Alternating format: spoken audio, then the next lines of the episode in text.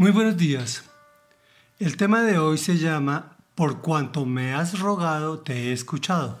Y es la tercera de, tres, de cuatro entregas en la que dividimos el capítulo 19 del segundo libro de Reyes. Estábamos hablando de eh, Sequías, que es estimado por Dios. Sin embargo, la prueba le llegó, pues el que el rey de Asiria lo invadió, lo conquistó sus ciudades de Judá y envió un ejército a Jerusalén para intimidarlo. Los principales le informan al rey e inmediatamente éste se presenta humillado ante Dios y ante su profeta Isaías. Y aquí continuamos y dice así. Entonces Isaías, hijo de Amos, le envió este mensaje a Ezequías, comillas. Así dice el Señor Dios de Israel, por cuanto me has rogado respecto a Sennacherib, rey de Asiria, te he escuchado. Esta es la palabra que yo, el Señor, he pronunciado contra él. La virginal hija de Sión te desprecia y se burla de ti. La hija de Jerusalén menea la cabeza al verte huir. ¿A quién has insultado? ¿Contra quién has blasfemado? ¿Contra quién has alzado la voz y levantado los ojos con orgullo? Contra el Santo de Israel Has enviado a tus mensajeros a insultar al Señor diciendo, con mis numerosos carros de combate escalé las cumbres de las montañas, las laderas del Líbano, talé sus cedros más altos, sus cipreses más selectos, alcancé sus refugios más lejanos y sus bosques más frondosos. Cavé pozos en tierras extranjeras y en esas aguas apagué mi sed. Con las plantas de mis pies sequé todos los ríos de Egipto. ¿No te has dado cuenta? Hace mucho tiempo que lo he preparado. Desde tiempo atrás lo vengo planeando y ahora lo he llevado a cabo. Por eso tú has dejado en ruinas a las ciudades fortificadas. Sus habitantes impotentes están desalentados y avergonzados. Son como plantas en el campo, como tiernos pastos verdes, como hierba que brota sobre el techo y que se quema antes de crecer. Yo sé bien cuando te sientas, cuando sales, cuando entras y cuando ruges contra mí, porque has rugido contra mí, y tu insolencia ha llegado a mis oídos.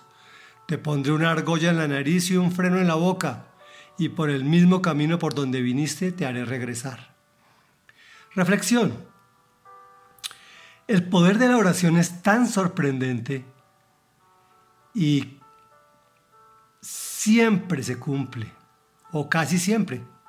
Desafortunadamente o afortunadamente no es cuando nosotros queremos, sino en el tiempo de Dios.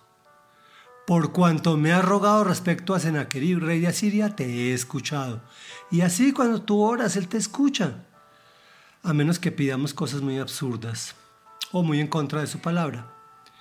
Y pronuncie su sentencia contra Él. Lo hace en prosa, inicialmente como burla, profecía y le aclara el porqué de su autoderrota.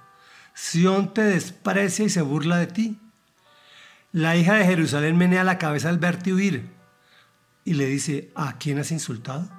¿Contra quién has blasfemado? ¿Contra quién has alzado la voz y levantado los ojos con orgullo? Que no nos pase eso a nosotros. Y explica para todos lo que pasa al hombre con algo de éxito y es que se cree Dios con D minúscula. Si tiene poder militar, ni se diga, pero si logra conquistar pueblos, se siente dueño de la vida. El texto aclara que todo responde a planes de Dios, pues Él lo sabe todo. Cuando te sientas, cuando sales, cuando entras y cuando ruges contra Él. Y aclara qué le pasa al que le levanta la voz al Señor. Tu insolencia ha llegado a mis oídos. Te pondré una argolla en la nariz y un freno en la boca. O sea, los esclavistas se van a volver esclavos. Lo grave al interpolar la historia en nuestro tiempo es que a nosotros nos pasa igual. Tenemos un medio éxito y nos creemos los mejores. Nos sentimos superiores a los demás, incluso hasta cuando conocemos de Dios. Mas Él vino encarnado en un bebé frágil y se humilló hasta lo sumo, para enseñarnos que entre más grande se es, más humilde debe ser nuestro comportamiento. Por eso debemos imitar el carácter de Jesús, el Cristo, el unigénito de Dios.